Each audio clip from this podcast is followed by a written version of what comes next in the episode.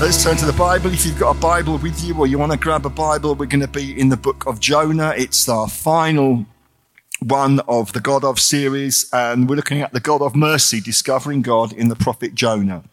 Tell me, what's the most obvious little highlight of Jonah's story? What do we know about Jonah? What's the swallowed by the whale? The whale that swallowed Jonah, yes. But I want to say to you that this book is much more. That's a very vivid picture.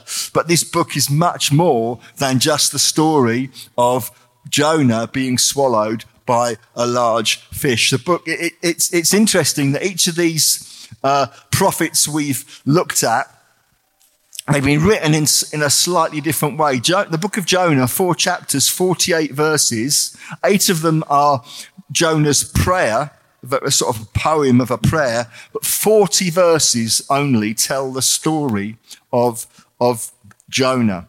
And uh, it's, uh, it's a book about God's loving concern for all people. If you know anything about the story, you know that, that uh, it's not just a story about a big fish. It's a story about God dealing with a wayward man who's given a command to carry the message of mercy to those who need it, and he decides not to do that. God instructs Jonah to go to a place that's totally alien to him. He tells a Jewish prophet to go to a group of Gentiles that represent everything that Judaism is not. In fact, represents the enemy. And Jonah decides to do something else. It's a book that, as we say there, reveals the compassionate and the merciful heart of God. It's a book that has mission and evangelism at its heart. So it's timely that we're talking about this on the very day that Peter is challenging us to pray for Bibles, for evangelists, for missionaries in Liberia. It's a book that shows us that sometimes if we're serious about sharing the good news of Jesus, that comes with a cost. It comes with a difficulty. It comes with a sacrifice. And it's a realistic book because it, it reveals that sometimes, even in ministry and mission, we have selfish ambitions and selfish motives that can get in the way. So here we are. We're going to do a flying visit to each of the four chapters. We could read all 40 verses. It won't take that long. We won't do that. But we're going to read some highlights from each of the four chapters just to tell us the story. So here we are. Chapter one, and I've entitled this Running Away from God. Jonah flees from the Lord. These are the first three verses of chapter one. The word of the Lord came to Jonah, son of Amittai. Go to the great city of Nineveh and preach against it because its wickedness has come up before me. Pretty harsh, isn't it? Go and preach against the city, the town of Barry, because its wickedness has come up before me. But Jonah ran away from the Lord and headed to Tarshish, complete opposite direction. He went down to Joppa where he found a ship bound for that port. After paying the fare, he went aboard and sailed for Tarshish to flee from the Lord. The word of the Lord came to Jonah. I want to remind you that God speaks to his followers. What does Jesus say? My sheep know my voice. I speak to them and they listen to me. And I hope you're in that place where you hear from God, whether it's audibly, whether it's in your stillness and your quiet time, whether it's through other people, whether it's when you read the Bible and when you pray. But I, I want to say this, that the God of the heavens and earth wants to speak into your life. And he wants to speak into the life of Jonah. He's sending him to the great city.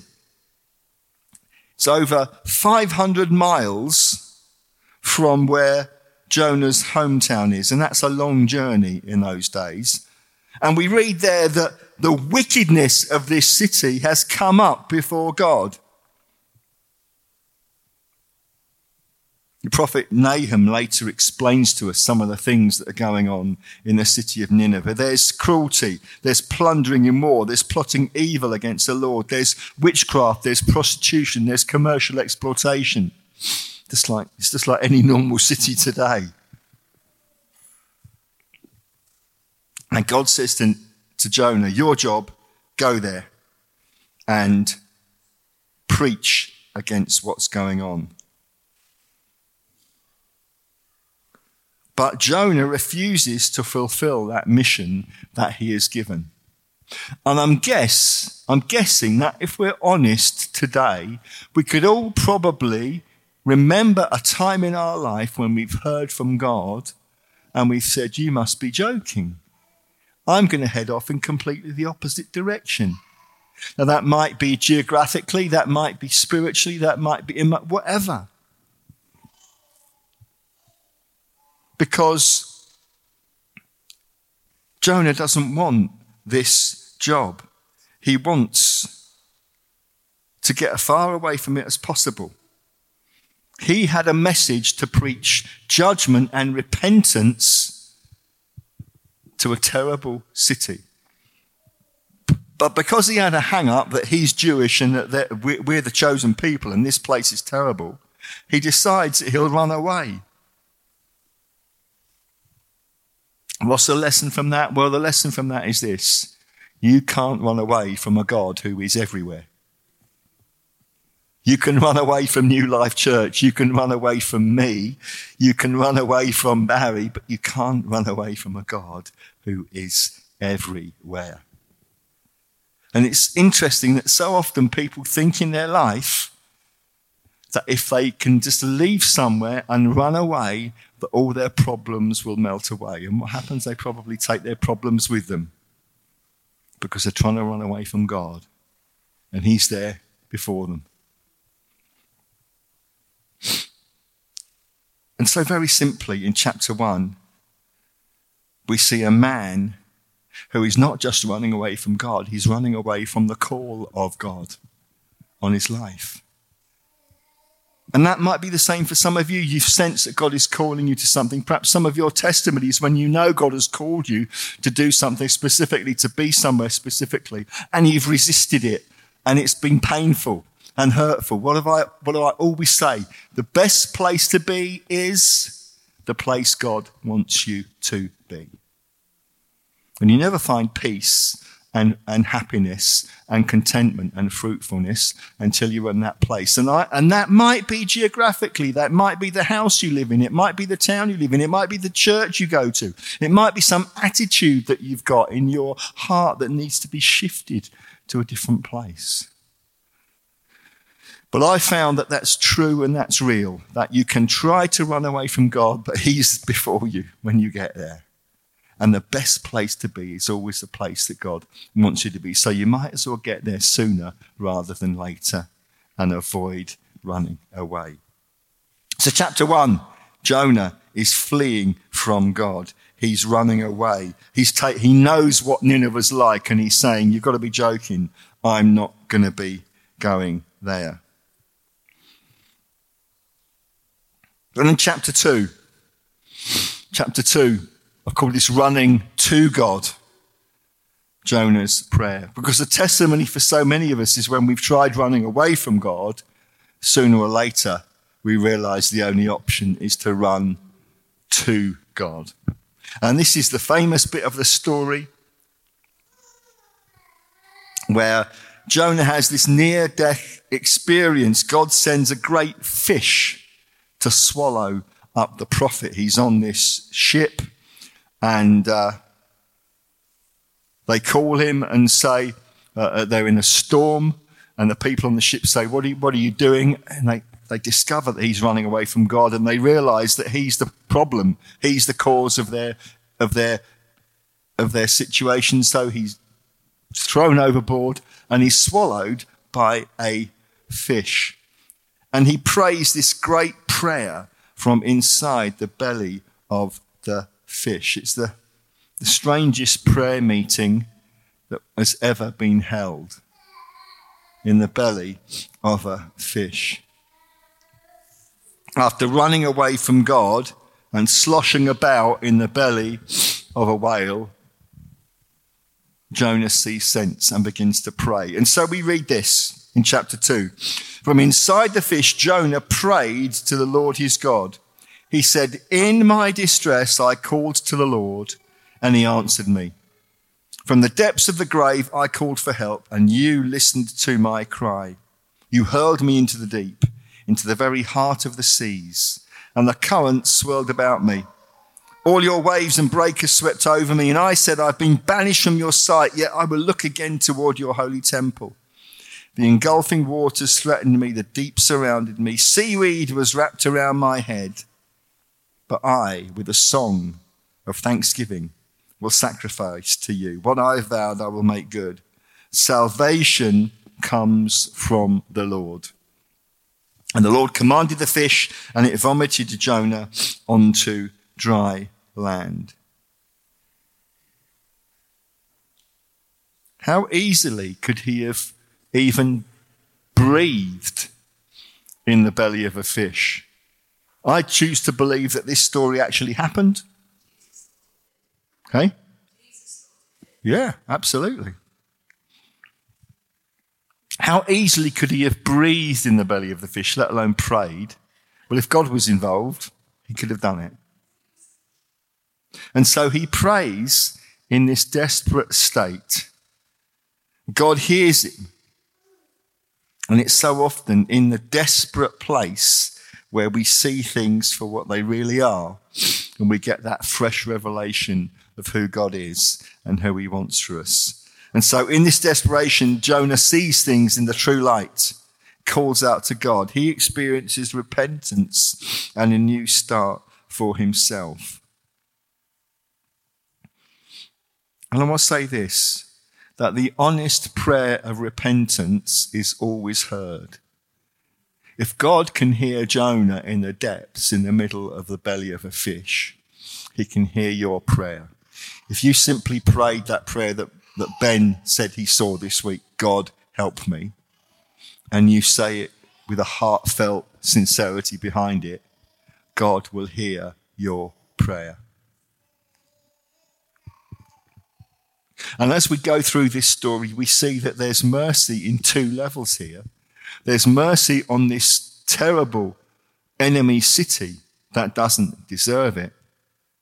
And there's mercy on Jonah himself, who's turned away from God, but comes back as he repents. So if you're sitting here this morning and you're thinking, wow, my life on the last few years has felt a little bit like I'm running in that direction and God's asking me to run in that direction, take heart from the story of Jonah. This couldn't be, he, he couldn't have wanted to go further away from where God was sending him. And even though the situation gets desperate, God hears him and restores him and sends him back on the journey that he's meant to be on. The prayer of repentance is always heard. There's a similarity between Jonah's experience and that of Jesus. Jesus went to the extremity of human suffering because of his own disobedience? No, because of the disobedience of others.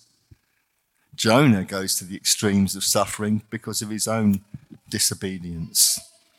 And what Jonah endured figuratively, Jesus endured in reality. So, chapter one was running away from God. Chapter two was Jonah's prayer, running to God. Then we get to chapter three, running with God. Jonah eventually goes to Nineveh. Then the word of the Lord came to Jonah a second time Go to the great city of Nineveh and proclaim it to the message, to it, the message I give you. Jonah obeyed the word of the Lord and went to Nineveh. Now, Nineveh was a very important city. A visit required three days. Let's just stop there a little bit. Then the word of the Lord came to Jonah a second time. God is always a God of the second chance. When you've heard from God and you've been disobedient, God doesn't change his tune. God will keep calling you until you are obedient. And so God speaks to, uh, to Jonah a second time, Go to the great city of Nineveh. Jonah obeyed the word of the Lord and went to Nineveh. I look at my own life and I look at some situations that some of you have been in, and I say this How much easier would life have been if we had just fulfilled that verse? Jonah obeyed the word of the Lord. Lots of the challenges and problems that I faced in my life would have been so much easier if Nigel had obeyed the word of the Lord. And I guess it's the same for you. You look back on times and you think, how dumb was I to do that? How rebellious was I? If only I trusted the word of God. If only I trusted that God had spoken to me. And more importantly than that, if only I'd been obedient to what God has had said to me. And so he goes to Nineveh.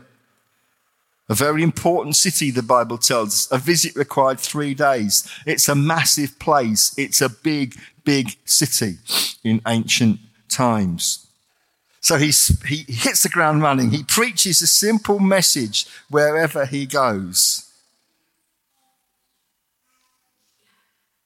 And throughout his ministry, something like 600,000 people turn to the Lord in a three or four day mission.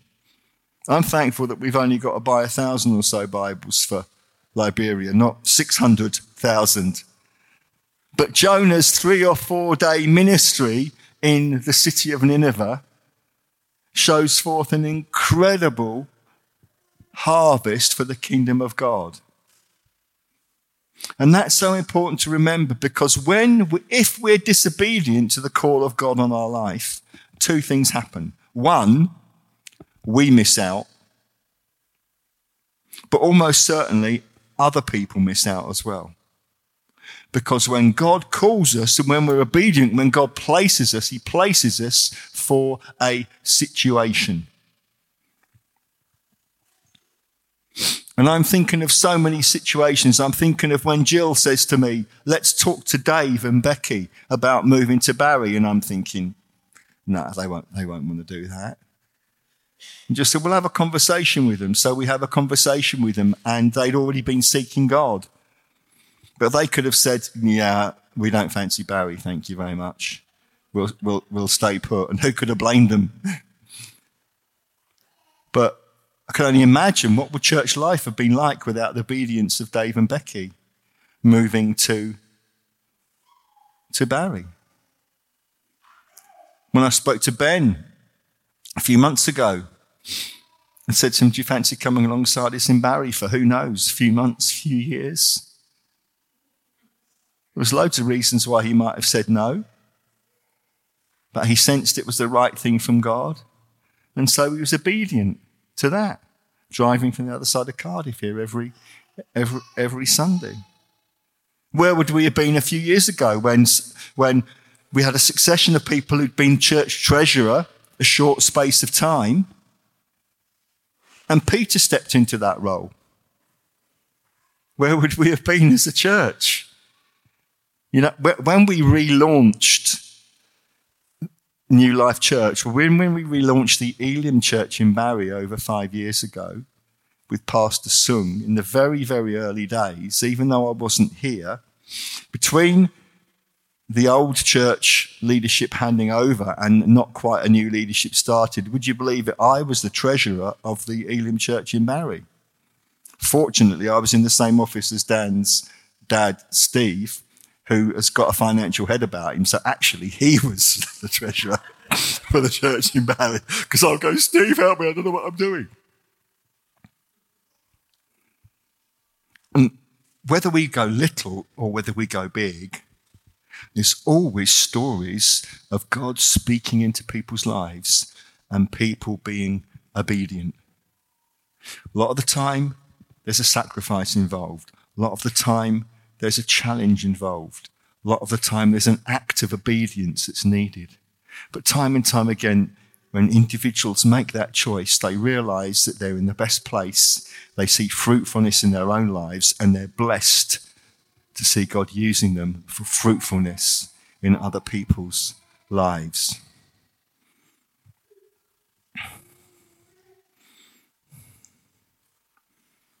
I'd love to know some of the sermons that Jonah preached, some of the messages that he gave in that period that seems to shift the spiritual atmosphere of the city of Nineveh.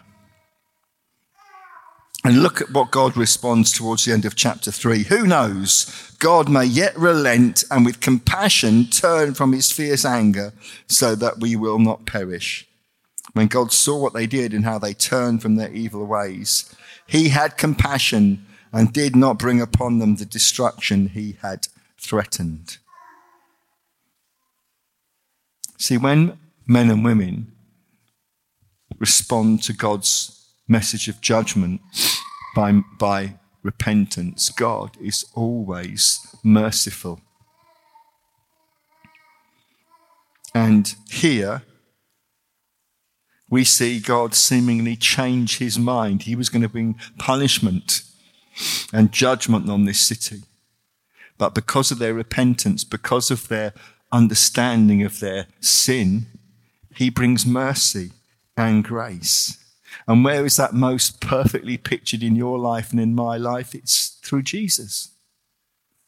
When we've celebrated this morning the mercy and the grace that Jesus brings. Remember, we said grace is when we get what we don't deserve. That's God's grace. Mercy is when we don't get what we do deserve.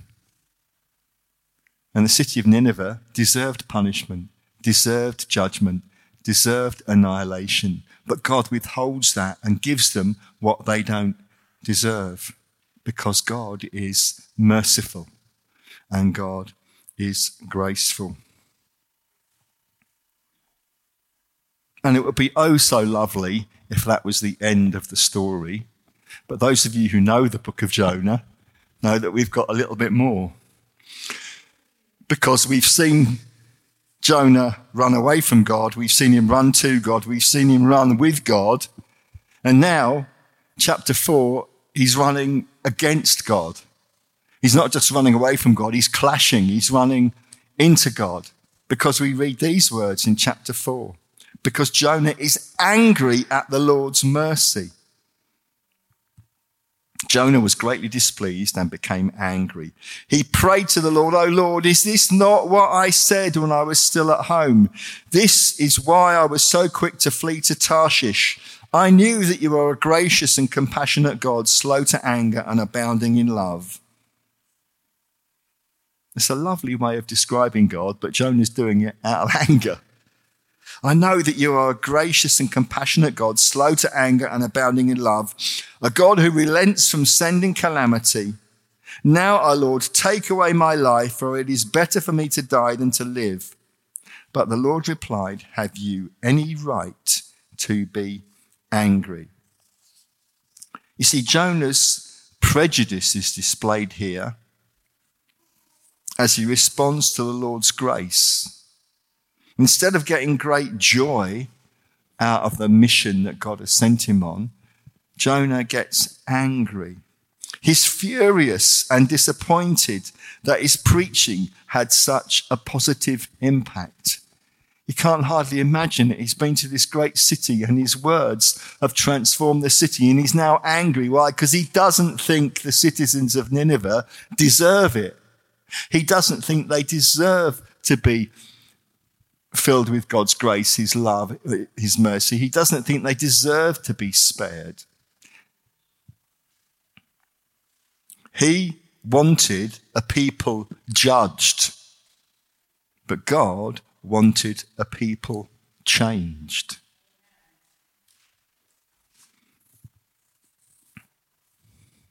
Usually, after a big revival, it's the new converts that need to be nurtured in the ways of the Lord. But here it's the evangelist himself who has to be nurtured again in the ways of the Lord because he seemed to have forgotten it. His prejudices, his Jewishness kicks in and, and, and he would, he was happy to deliver a fire and brimstone message and see them destroyed. But when God responds to them with grace and with love and with mercy and compassion, Jonah is angry. Take away my life, he says. because he realizes that God's mercy on the city of Nineveh means that God's special relationship with the people of Israel has been spread to the Gentiles as well. And he's not ready for that. And in case we get too judgmental, let me say this. There are probably people or types of people or places or lifestyles that you and I might struggle with when they receive God's mercy and God's love. There's always somebody in our life or some type of person, group of people in our life that we say, Surely not, Lord. Surely you should, you should send your judgment on them. Surely you shouldn't pour out your grace and your mercy on them. They don't deserve it. And you're right, they don't deserve it. But the point we often miss is hey, us in our high and mighty place of judgment, we don't deserve God's mercy and love either. And that was the problem that faced Jonah. The book of Jonah is just another Old Testament pointer to the complete revelation of God's love and his mercy through Jesus.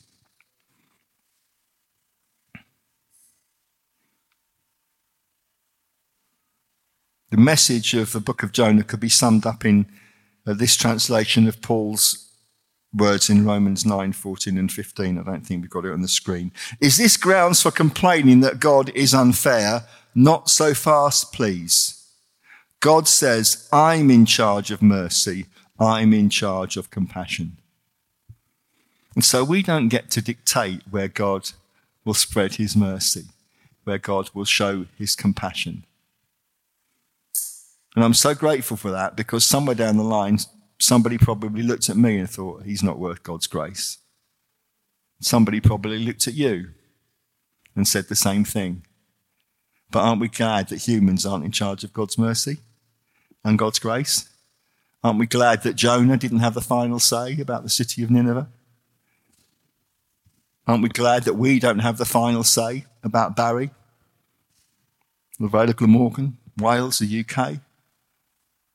That however desperate we think this nation is in, that there is a God who still wants to call and commission people to be his good news where we live, and nobody is beyond God's mercy. Final story for you, and then we'll finish.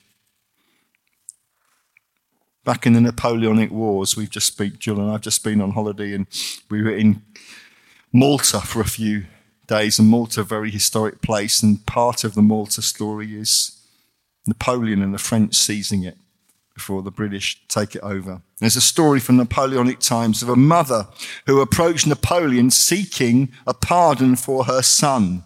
And the, the emperor replied that the young man had committed a certain offence twice, and both times justice demanded death. But I don't ask for justice, the mother pleaded. I'm asking for mercy. But your son does not deserve mercy, cries Napoleon. Sir, the woman pleads, it would not be mercy if he deserved it. And mercy is all I ask for. Well, then, Napoleon says, I will give you mercy. And he spared the woman's son. I hope you're thankful for the mercy that God shows you. I hope you believe that God still wants to respond to towns and cities and nations with his grace and with his mercy in the way that he did with Nineveh. The book of Jonah, the book that reveals the merciful and compassionate heart of God to his chosen people, the Jews, to every nation. A book that has mission and ministry at its forefront. A book that shows the selfish motives that sometimes you and I have when we look at others. A book that reveals the mercy of God, fully revealed by Jesus on the cross. I hope this morning that you've had a fresh revelation of the God of mercy.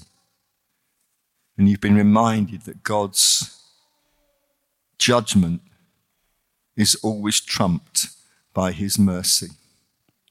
And God looks on the community that you and I live in and at the town that we minister in, and he looks at it mercifully.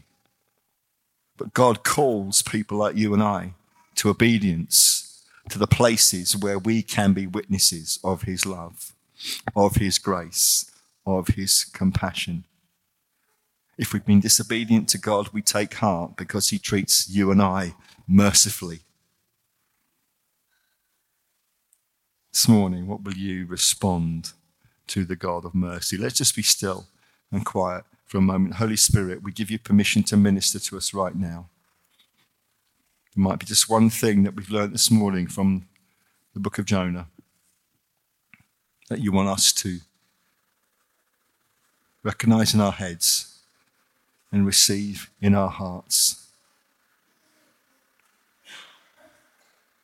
We thank you that you have dealt with us with mercy and with grace rather than with judgment. We thank you for your perfect grace and mercy displayed on the cross.